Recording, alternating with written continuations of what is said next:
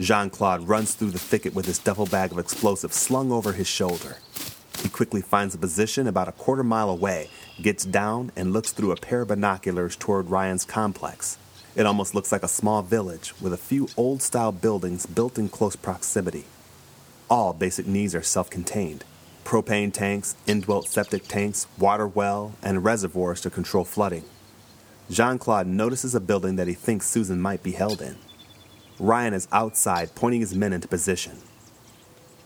From inside the building of interest, Jean Claude sees a man peek his head out of the window, then ducks away. Two girls at the main complex? A possible holding room with one guard? And he knows how many others are out there, prepared to take us out at first glance. Ah, gas tanks. Jean Claude pans his binoculars toward the east, noticing Rezin's blue BMW barreling its way toward the main building. Okay, it's showtime.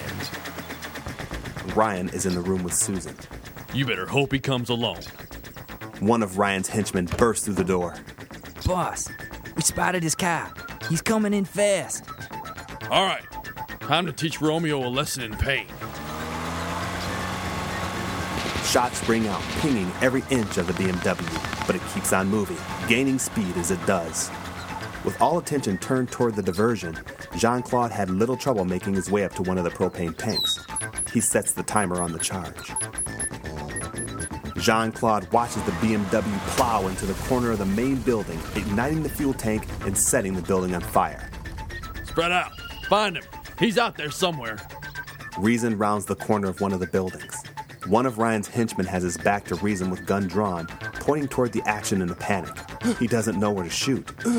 Just then, Jean Claude's charge goes off.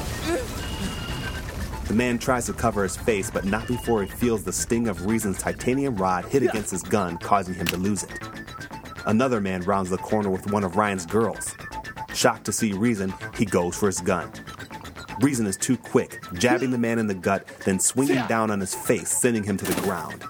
Rezin swings artfully, hitting the first man in his temple, keeping him down as well. Lady, you don't want to be here. Jean Claude positions himself next to a rusted out water tank and loads an arrow. Rezin stays low, searching each building, trying to find Susan, while at the same time avoiding any of Ryan's men. Someone is behind him. Rezin turns, but not fast enough. The man poised to gut Rezin with his hunting knife freezes in mid stroke, falling to the ground with an arrow in his back. Jean Claude waves. Ryan slinks out of the building where Susan is hostage. He is carrying a rocket launcher. Yes, a rocket launcher. He looks in the trees to see if he notices movement other than his own men's. It's him. Reason's back is to him. He seems to be talking to someone, but Ryan doesn't know who. Rezin. I see you. Flipping open the trigger safety, he lowers his weapon, tracking Rezin as he goes into another building to check for Susan. Ryan fires. Rezin sees a crack in the rundown shed leading to the outside. He dives for it.